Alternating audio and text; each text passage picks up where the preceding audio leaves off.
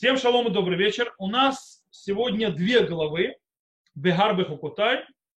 Когда мы будем заниматься в основном одной главы, главой, но я сейчас еще намекну и покажу, где она связывается со второй. Скажем так, э, если мы сделаем заглавие нашей главы, то она будет какое? Первый стих. «И сказал Господь Муше на горе Синай».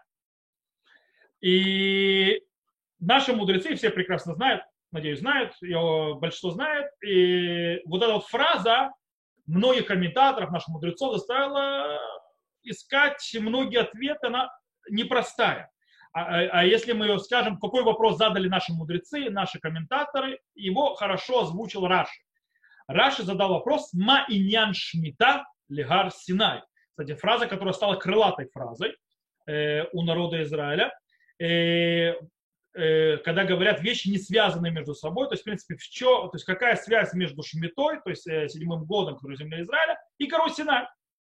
Э, или почему нужно было упоминать гору Синай именно в завязке с этой в завязке с этой в завязке с этой заповедью. Раши, кстати, приводит и ответ. Раши приводит ответ и говорит, «Элла маш метан имру кралютею кралутею в дигдутею мисинай, а в кулан имру кралутею в дигдутею дигду кеген мисинай». То есть так, так как и шмита, то есть закон седьмого года был сказан со всеми его правилами, все его э, нюансами Синая, так и все заповеди были сказаны Синай. Но в простом понимании текста э, мы должны все, все равно то есть, начать искать ответ, то есть, искать э, ответ и задаться вопросом, почему э, именно в этой главе э, было подчеркнуто, что именно эта глава, эта тема э, Шмиты седьмого года, Йовеля, юбилейного года была сказана на Синай. Э, вопрос увеличивается э, более, когда мы идем к окончанию, то есть более идем к окончанию, к окончанию словам э, всей этой э, единицы текстовой и заповедей, которая заканчивается в главе Бахукотай. О, я сказал, что я скажу, что есть связь между двумя главами, не только потому, что их читают вместе. Дело в том, что и Бахукотай э, заканчивается, у нее есть связь. Там, смотрите, э, какая связь. Э, во-первых, э, в главе Бахукутай, что у нас есть? В главе Бахукутай есть проклятие и благословение, правильно? Это что читаю в главе Бахукутай. И там есть завязка на седьмой год, я могу вам зачитать, то есть, да, вы увидите эту связь. Э, там сказано следующее, сейчас э, я вам открою. Э. Там это 3-4 стих в, главе, в 26 главе.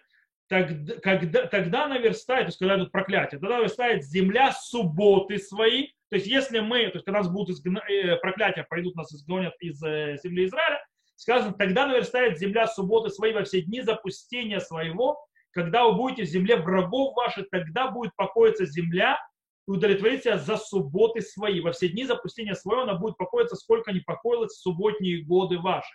Мы знаем, что Шмита называется, седьмой год называется субботним годом когда вы жены. То есть, в принципе, проклятие тоже завязано так иначе на шмите. То есть за неисполнение э, суде э, седьмого года. Во вторая, то есть там начинается э, глава имба хукутай телеху, то есть да, вет митцвутай тишмова с этим там вешафтем в бетах барцахем. То есть да, если вы будете мои заповеди исполнять, давайте перевод прочитаю, э, если вы сами мои будете поступать, заповеди соблюдать будете, исполнять будете их, то я дам дожди вам вовремя, и земля даст урожай, свои деревья приведут плод свой, и сходиться будет у вас молодба со сборщем рады, и так далее, и далее, и будете жить спокойно на земле вашей. И это соединяется то же самое, что сказано и в главе Бегар. В главе Бегар сказано следующее, я вам сейчас прочитаю. Э, исполняйте же постановления мои, законы мои, соблюдайте, исполняйте их, и будете жить спокойно на земле. То, что связано с седьмым годом, э, с, с э, юбилейным годом и так далее. То есть, в принципе, это все одно целое. Таким образом, наш вопрос, который мы задали то есть, по поводу связи с, с Синаем и так далее, и почему именно подчеркнуто, что эта глава, то есть эта тема была дана на Моше именно на Синае, э, другие заповеди не, не, не подчеркнуто в этом, то есть не говорится постоянно на горе Синай, на горе Синай по поводу каждой заповеди, то это усиливается и на окончании э, главы Бахукотай, где сказано следующее. Эля хуким мишпатим веатурот ашер натан ашем бейно левен бней Исраэль беар Синай бияд Моше. То есть и заканчивается точно так же э, Бахукотай, что эти законы, постановления и так далее, которые дал Всевышний Моше на горе Синай.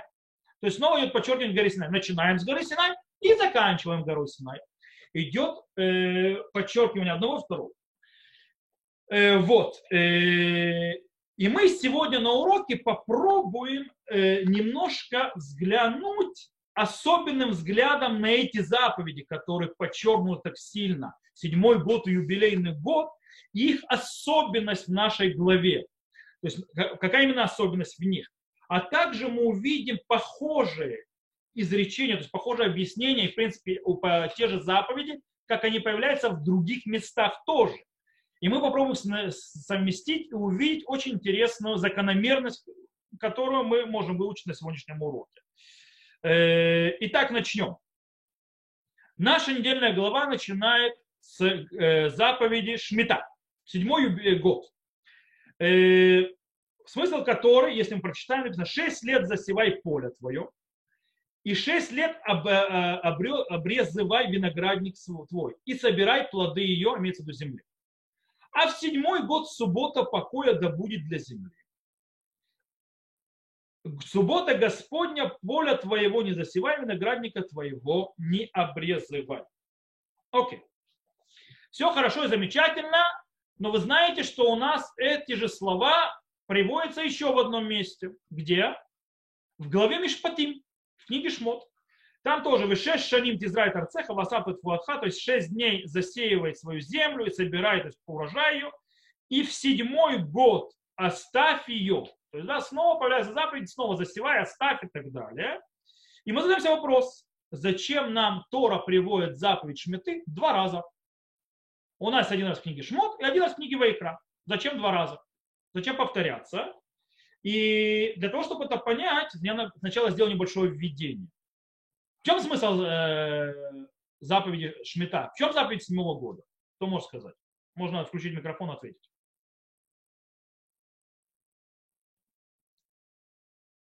Ну, так же, как для нас есть шаббат, и также для земли э, седьмое. Э, а, ну, ну зачем? Что она пришла принести? То есть для нас шаббат, ну, шаббат, для чего шаббат нужен? Тот же вопрос можно задать. Э, ну, земля должна отдохнуть от нас. Это Нет? хороший вариант. И, а, а, а природа от нас шаббат. А вообще природа и все во, во время, поэтому нам вирус корону послали, поэтому чтобы от нас природа отдохнула. То, э, есть интересный спор между Рамбамом и Сефарахинух, который объясняет, в чем смысл заповеди Шмиты. Рамбам в Муранавухим, кстати, то есть э, путеводителе заблудших, э, объясняет, что это, скажем так, социально-этическая, э, этичная, то есть этично-социальная заповедь. То есть, он, то есть, в принципе, в чем ее смысл? Э, как говорится, химла веханина аль дне адам, моше неймар вахлу амет. То есть сострадание и милосердие над всеми людьми, как сказано, и будут есть бедные народа твоего. То есть, в принципе, с точки зрения Рамбама, это социально, социальная заповедь, которая должна позаботиться о тех, кто слабый.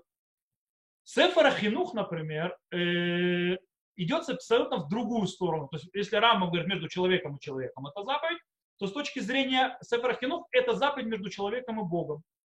Говорит Сефер Хинух, кидейший скоро Адам киарет шимуци и лава пирот, בכל שנה ושנה, לא בכוחה וסגולתה תוציא אותה, כי יש אדון עליה ועל, ועל אדוניה, כשהוא חפץ הוא מצווה עליו להפקירה.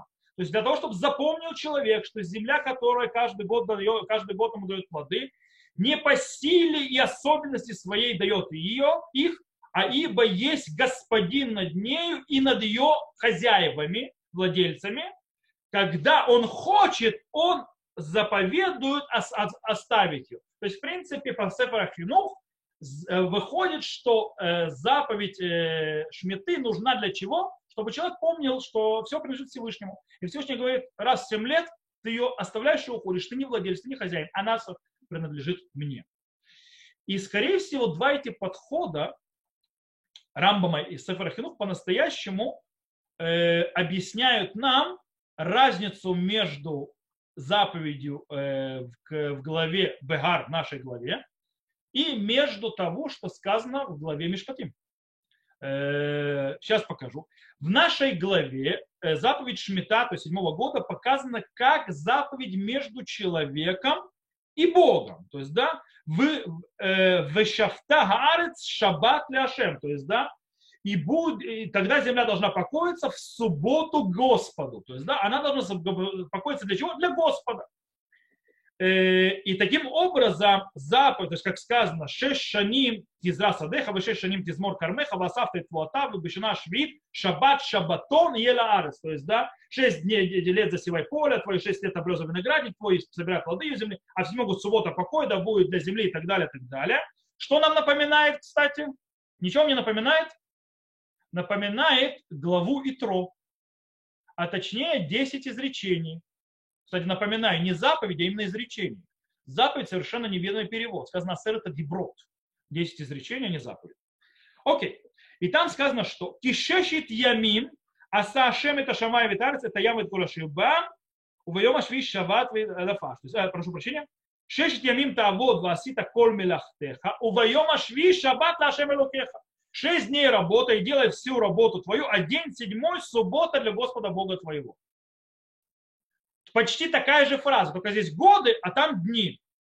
Э, и в принципе тоже происходит, то есть что почему? Почему человек должен а, остановиться в шаббат, то есть ничего не делать, мы только прочитал, то есть что шесть дней Всевышний сотворил этот мир, и потом он отдыхал в день седьмой, что показывает, в принципе, нашу веру, что Всевышний создал этот день, этот мир за шесть дней, и в седьмой день он отдыхал. То есть мы не будем входить 6 дней это 6 дней или периодов, понятно, что в Рамбаме, в других местах, то есть видно, это явно, даже у Раши это видно, это не 6 дней, это не 24 часа, потому что не было 6 дней, не могло быть суток до появления э, Солнца, и Луны и так далее, как вы понимаете, э, потому что сутки это э, все-таки оборот Земли вокруг своей оси, э, когда она, то есть по отношению к Солнцу, Солнца если нет, то понятно, что Земля никуда не поворачивается, и вообще была планета Земля, на, до их создания. Не, все не так просто. Поэтому 6 дней, не 6 дней, неважно. В любом случае получается дни и так далее. Тогда же, когда мы говорим о Земле, у нее как, то какой будет у нее релевантным э, э, единица времени? Для Земли релевантная единица времени – это год. По причине того, что она проходит свой процесс, этап, то есть пробуждения, засева, плодородия, отдачи, то есть отдыха, это годичный, а не суточный э, проход. Таким образом, исчисление шести, то есть принадлежение Всевышнему, вера в создание этого мира Всевышним и то, что Всевышнему все принадлежит, будет измеряться годами, а не э, мину, днями. То есть, то есть в этом этот аспект. Это глава Багар в книге Вайкра. Аспект похожий на шаббат, здесь упоминает слово суббота, э, между человеком и Богом. Когда же мы открываем книгу Шмод и читаем там заповеди про Шмита, э, то там слово шаббат по отношению к седьмому году не появляется, нет там э, субботы никакой. Нет слова суббота, она там предоставляется заповеди как заповедь социальная. Сказано в главе Мишпатим, «Бахлю в юне амеха вейтром тохаль хаята, вейтрам и тухаль хаята сады». То есть и будут есть бедняки народа своего, и остатки будет есть э, животное, живущее в поле. То есть, да, это то, что сказано там. Э, кстати, и наша глава говорит тоже о поедании урожая и, то, то есть, э, и так далее, но немножко по-другому. У нас это звучит так, давайте я прочитаю. «И да будет суббота земли вам в пищу, тебе и рабу твоему, и, раби, и рабы, рабе твоей, и наемнику твоему, поселенцу твоему, который живут у тебя, и скоту твоему, и зверям, которые на земле твоей, да будет весь урожай ее в пищу». То есть, в принципе, у нас тоже э, есть подчеркивание, то есть, да, какого аспекта? э, у нас подписывает, то есть аспект того, что все будет есть, но в отличие от книги Шмот, главе Мишпатим, у нас подчеркивается аспект равенства, что все равны перед Богом. Кстати, причем включая животных. То есть если в книге, то есть если в главе Мишпатим есть то есть, иерархия, то есть ты такой хозяин, такой хороший, далее, но есть бедняки, то есть дай бедным. Более того, и остатки еще достанется животным. Здесь сказано, то есть ты, земля принадлежит мне, ты оставляешь ее, и все, все, все, все, все в этом мире, все человечество, включая всех животный мир, все будут есть этого поля, которое ты оставил. Есть у них полное право есть этого поля, потому что не ты хозяин этого поля. То есть это то, что у нас происходит э, в голове Вайкра. Окей. Э, в голове Бегар, прошу прощения, в книге Вайкра. Э, кстати, интересно, не зря в книге Шмот Мишпатим весь этот вопрос социальный, то есть этот вопрос Шмиты появляется рядом с другими социальными заповедями, которые связаны с упорядочением правильного, справедливого общества. Там рядом заповеди стоят тите мишпат и в Йонхабаре его, то есть, да, не склоняй суд э, бедняка, то есть в его тяжбе, имеется в виду, что скажем так, не защищай богатых и не в суде э, растаптывая бедных, как иногда в некоторых странах это делают. То есть, да, богатые всегда выигрывают, а бедные всегда проигрывают, и так далее, и так далее. Или, допустим, Вегерглот Ильхац там же рядом, то есть, да, и пришельцы не притесняй. То есть, в конце концов, так или иначе, этический, социальный подход справедливого общества, там же находится и шмита, то есть на завязанность. Я думаю, этот аспект понятен. Таким образом, что мы видим? мы видим, что спор, который мы привели между Минха, э, Сефера Хинух и Рамбама, э, в чем смысл заповеди Шмита, то есть э, седьмого года, по-настоящему раскрывает подход Торы к заповеди Шмита, к заповеди седьмого года в двух разных книгах Пятикнижия. То есть в книге Шмот и книге Вайкра когда в книге Шмот это действительно подчеркивается этическо-социальный аспект, э, а в книге Вайкра, как, так как она находится внутри всей завязки, э, то, что называется святости, то есть душа, коины, жертвоприношения и так далее, всевозможные заповеди, которые связаны с, э, между человеком и Богом, то и заповедь приводится в этом аспекте. То есть помнить, кто в конце концов то есть, хозяин этой земли. Окей. После заповеди седьмого года в нашей голове приходит следующая заповедь. И это заповедь Ювель, юбилейный год. И в нем есть два особых закона. Э, первый закон – это то, что земли, которые были проданы, то есть уделы, наделы э, еврейских семей, которые были проданы в течение э, всего времени, то есть до юбилейного года, в юбилейный год, в Ювель, возвращаются своим хозяевам. Это первый аспект. Второй закон, то, что э, рабы, еврейские рабы, не то, что было на прошлом уроке, не, еврей, который стал еврейским рабом, а еврей, который продал себя в рабство, э, несмотря на то, что он продал себя в рабство собственному желанию, без желания хозяина, он возвращается назад к своей семье, он освобождается, еврейский раб. Э, в принципе, в нашей голове, когда мы читаем, что мы видим? Э, что возвращение земель своим хозяевам, то есть да, те, семьям, которых продали, является также э, тем же проявлением того же аспекта, аспекта что Всевышнему принадлежит вся земля. Как сказано, и осветите 50-й год, и объявите свободу на земле всем жителям ее. Юбилей да будет это у вас и возвратитесь каждый во владение свое, и каждый к семье своей возвратитесь. Э, я перематываю. А земля не может быть продаваема навеки, ибо моя земля, вы же пришельцы у меня. То есть что подчеркнуто? 50-й э, год подчеркивает того, что человек, ты не хозяин земли. По-настоящему земля принадлежит Всевышнему. А кто такие люди? Люди никто иной, как пришельцы. То есть, да, как э, пришельцы-поселенцы в этой земле. Всего лишь.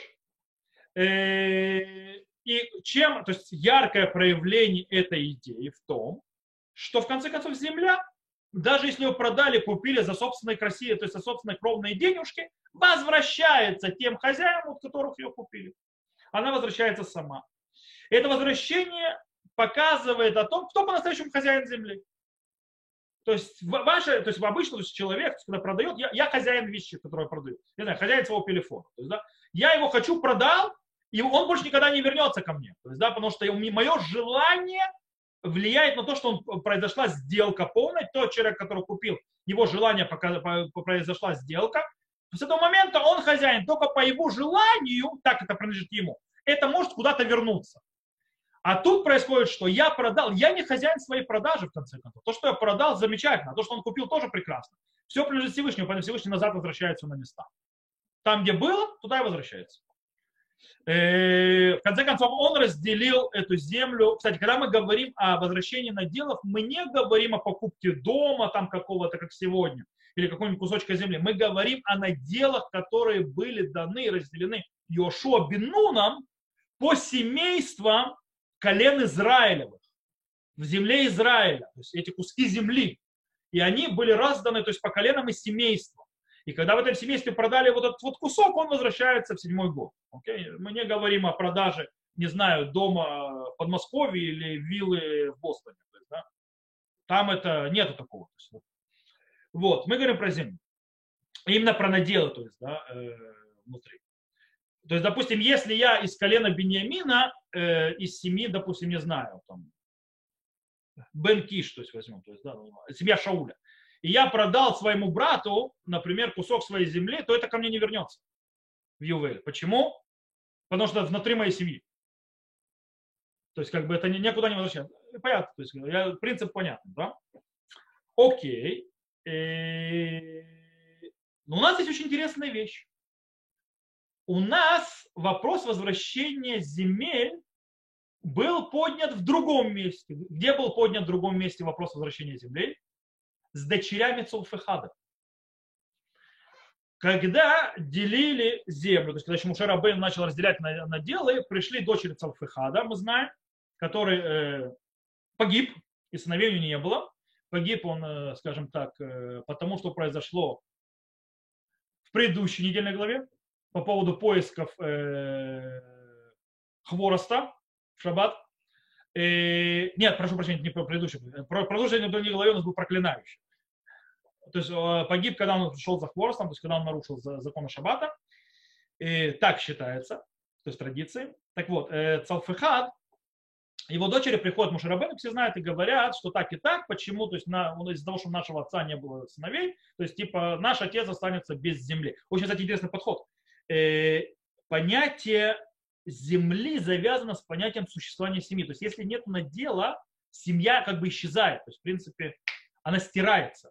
Поэтому есть огромная связь между продолжением семьи и между землей. Это очень интересный аспект, но это не тема нашего урока. Окей. Э, таким образом, они, то есть все, Мушер Абейна получает Всевышнего. Кстати, это один из проявлений устной Торы. Э, кто хочет найти устную Тору в письменной Торе, он может найти одно исправление, это одно с дочерями Цалфахада. Кто не знает, по причине того, что Мушера Бейна у него нет закона. То есть ему нужно принести новый закон, который должен решить проблему создавшейся реальностями. Таким образом, когда она решается, то есть Мушера Бейна, правда, был напрямую Всевышний, потому что там его источник э, его возможности приводить решения, его логические постановления – и э, Мушер Абейн его использовал э, так. У нас сегодня это книги и так далее, и ту традицию, которую нам передали. В любом случае, э, после того, как Мушер Абейну дает эту возможность дать дочерям Салфахада землю, приходят э, э, колено Салфахада и говорит, есть проблема. Какая? Говорит, придет седьмой, то есть придет 50-й год, и что произойдет? Вот мы заповедь прочитали, нам дали. И получается, что на, э, нашу, то есть, что, что нашу землю нам не вернут. Она уйдет с дочерью Сапахада, ведь они выйдут замуж.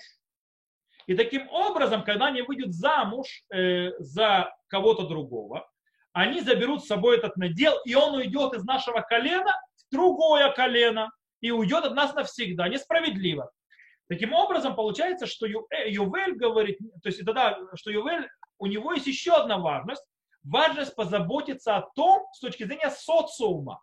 Не с точки зрения, что все принадлежит Всевышнему, а чтобы у каждой семьи, каждая семья, каждое колено и каждая семья в колене не потеряла свой надел. Есть огромная важность существования надела для того, чтобы была то, что называется, э, скажем так, существование с этой семьи дальше в социуме еврейского народа.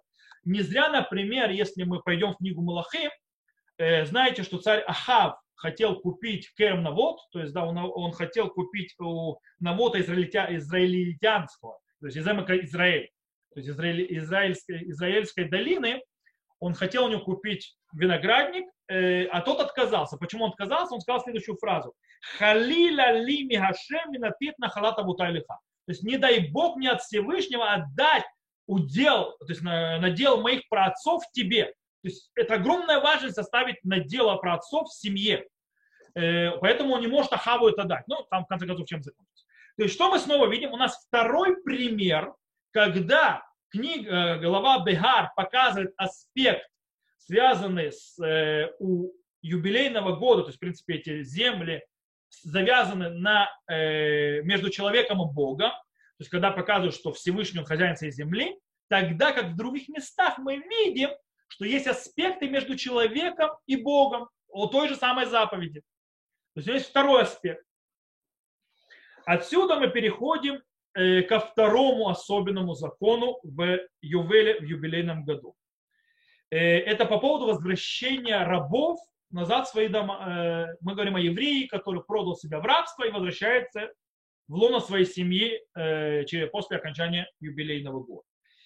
Дело в том, что законы еврейского раба раба-еврея э, приводится еще в двух местах в Торе.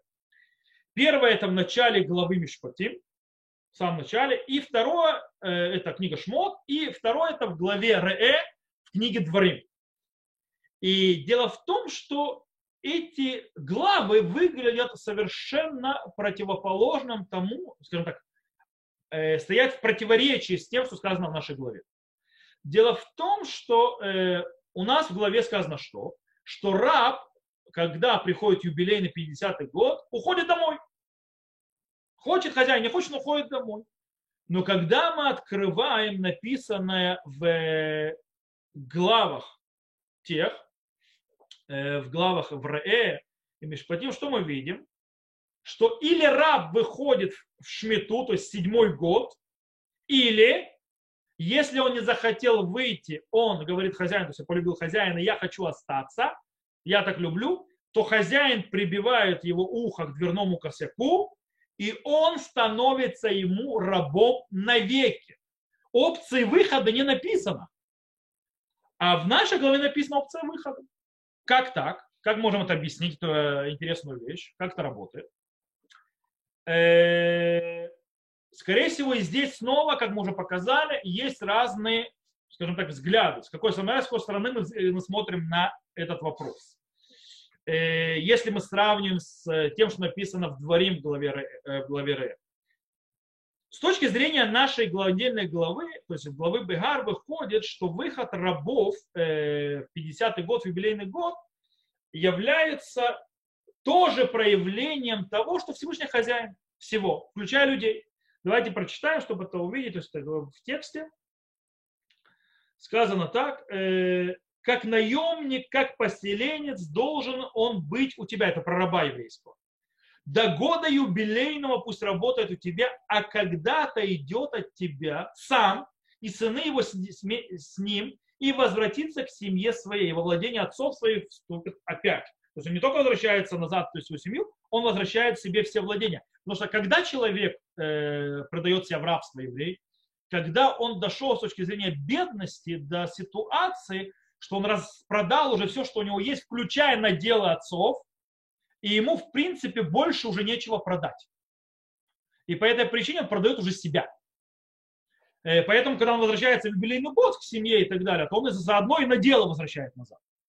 Э, кстати, это один вариант. Второй вариант – это человек, который обвора... Э, вор, у которого, знаете, в еврейском законодательстве вор должен вернуть то, что он украл. иногда тоже заплатив в два раза больше, иногда в 4-5 раз больше, в зависимости от того, что он украл и что он сделал. Э, и если у вора нечем платить, то есть уже нечего, то сначала все его имущество идет под, под, под, с молотка. Если этого не хватило заплатить, то он идет с молотка и с этими деньгами возвращает человека, которого он украл. Он идет в рабство. То есть такое вот исправительное исправление. То, давайте продолжим дальше. Так вот, э, почему должен вступить обратно к себе? Потому что они мои рабы, которых я вывел из земли египетской, не должны они быть продаваемы, как продают рабов.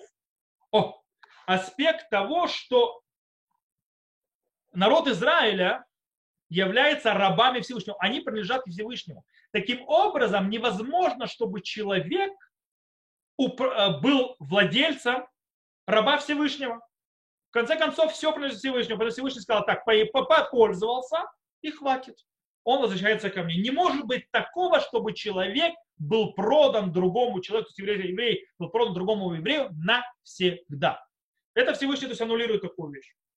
Э, нужно понимать, что у раба, который еврей, продан был еврею, э, то его еврей, хозяин, не является хозяином его тела. Он только купил его работу. Больше ничего. По-настоящему тело, душа и все принадлежит Всевышнему. Э, и таким образом, как человек не может продать полностью свою землю, так он не может продать свое тело. Это все принадлежит Всевышнему. Теперь, если вернемся к тому, что сказано про еврейского э, раба в книге Дворим, то там сказано следующее. В книге Дворим сказано так. Давайте я вам зачитаю, чтобы было более понятно. Э, глава Ре. Если продастся тебе брат твой иври или еврея, то служит он тебе 6 лет, а в седьмой год отпусти его от себя на свободу. Когда же будешь отпускать его от себя на свободу, не отпускай его э, порожнем. То есть не, с пустыми руками его не отпускай. Наделить ты должен ты его из скота твоего, от бумна твоего, от давильни твоей, чем благословил тебя Господь Бог твой, дай ему. И помни, что рабом ты был в земле египетской, и искупил тебя Господь Бог твой, потому я заповедую тебе это ныне. О. Э, каждый человек из еврейского народа, как, скажем, потомки, то есть были рабами в Египте. И после того, э, что они узнали, что такое быть рабами, на них лежит этическая, то есть, скажем так, моральная обязанность э, отпускать рабов свободными на седьмой год. Это моральная обязанность еврея отпустить раба которая лежит на нем, потому что он помнит, что такое быть рабом. Теперь, э, обратите внимание, то есть есть разница. Седьмой, то есть он, э, разница в выходе и как это происходит. Э, разница э, в том, как описывает каждая из глав выход раба. Смотрите, в нашей главе что происходит? 50-й год, юбилейный год отменяет автоматически без, вопроса, без какого-либо э, проявления, вопросов хозяина, а не хочет ли он отпустить, автоматически все аннулировалось. Никто хозяина не спрашивает. Раб ушел и все. То есть, в принципе, вы, как сказано, вы отца мимах, то есть и он выйдет от тебя э, автоматически. Э, у хозяина нет никакого управления над этим. Тогда же, как в главе Ре, книге Дворим, там Тора говорит о моральной обязанности хозяина по отношению к рабу. Выход, то есть его освобождение раба не происходит сам по себе автоматически на седьмой год, а нужно, чтобы вытешлахейну ховши мимах и отпусти его свободным. В отличие от того, что у нас и выйдет, здесь отпусти. То есть ты должен сделать действие. Более того, он не уйдет от тебя с пустыми руками. Ты должен ему дать там, скот, там, виноград, это плодов и так далее. Отпусти его не с пустыми руками, он должен выйти. И э, таким образом, получается, что в главе Ре обязанность отпустить раба лежит на хозяине. Хозяин, он тот, кто обязан. Теперь мы можем понять разницу между э, нашей главой, где сказано, что раб выходит, и между главой Ре и Мишпатим, где сказано, что если он захотел остаться, он остается навсегда. В книге Дворим есть разговор идет о моральных обязанностях хозяина по отношению раба. То есть у него моральная обязанность его освободить. С этой точки зрения раб имеет право отказаться от своего права освободиться. Хозяин отпускает, раб не хочет. Он говорит, то есть в принципе, и тогда, когда раб не хочет, хозяин освобожден от своей обязанности морально отпустить его. То есть э, хозяин отпускает, раб не хочет, все, моральная обязанность хозяина снята. Он сделал свое дело. Э, раб отказался. Э, как сказать, то есть после этого в нашей главе говорится о чем? Мы говорим о том рабе, рабе который уже захотел остаться. С точки зрения моральной обязанности хозяин ему ничего не обязан. Он у него остается навеки. Но включается второе. Продажа аннулируется автоматически. То есть, когда мы говорим навеки, это навеки до конца Ювеля. То есть да, до начала, точнее, 50-го года, до конца так пройдет 50 лет. Получается, что если мы соединим полностью картину, то у нас получается все нормально и ничего не противоречит ничему. Седьмой год, как говорят нам книга Двори, э, как книги Дворим, книги Шмот, э, хозяин обязан отпустить раба. Морально обязан. То есть, да, этот не хочет быть освобожденным, все, хозяин больше не, не обязан его отпускать. 50-й год, раб выходит сам по себе, как мы объяснили. Почему? С точки зрения религиозной уже. Не моральной, не человеческой, не социальной, а религиозной. Почему? Потому что невозможно, чтобы была продажа евреев на веки, потому что все принадлежит Всевышнему. Таким образом, э, с точки зрения с точки зрения моральной, когда освобождается в Ювель, хозяин вообще не связан. С точки зрения моральной обязанности у хозяина больше ее нет. Навеки он раб. Потому что навеки больше нет этой моральной обязанности. С точки зрения, что он э, принадлежит Всевышнему, это ограничено временем. И одно другому не противоречит. Э, я хочу вам прочитать то, что написал Рам Мурдыхай Броер. Зехар Цадик Левраха по поводу вот этих вот наш, наших глав, вот то, что я сейчас объяснил. Я прочитаю на иврите, переводя, то есть, который он то есть, красиво это объяснил. Он сказал так. Альпи зешли авилет машмаута хадаша. То есть, исходя из этого, нужно понять новое э, понимание, то есть новое значение. Шихазаль натнули мусаги эвид улам. То есть новое значение, которое дали наши мудрецы понятию вечный раб. Эйн олам эла оламо ювел. Нет вечного, как вечность пятидесятницы юбилейного года. Это вечно. То есть сегодня, кто не знает, в Израиле есть такое понятие масар улам, э, то есть пожизненное заключение. Оно не вечное, оно на 25 лет. Потому что 25 лет это хациювель и так далее. Ну, потому что жизнь человеческая 50 лет, то есть если посадил человека в 30 лет, он, скорее всего, уже умрет в тюрьме. Поэтому, то есть сказано, пожизненное тюремное заключение, оно не пожизненное, оно не навеки. Так вот, тут то же самое, то есть э, э, навеки это не, э, это в рамках э, Ювеля. Пируш за эйнену матим лепшутошель микра парашат Этот комментарий, это объяснение не подходит к простому пониманию написанного в главе, описания в главе Ре. А гуматим лепшуто микра хамишутав. А мишатев это парашат бегар или парашат ре. Но это подходит к простому пониманию Писания, которое общее для главы Бегар и главы Ре. Кигарав мецидо ло ишахрер это эвид леулам. Лефика хозера эвид лавуто и адулам. То есть, да, потому что хозяин со своей стороны не освободит, не освободит раба на, то есть, никогда больше. Таким образом, раб возвращается э, к своему старому, то есть рабству навеки.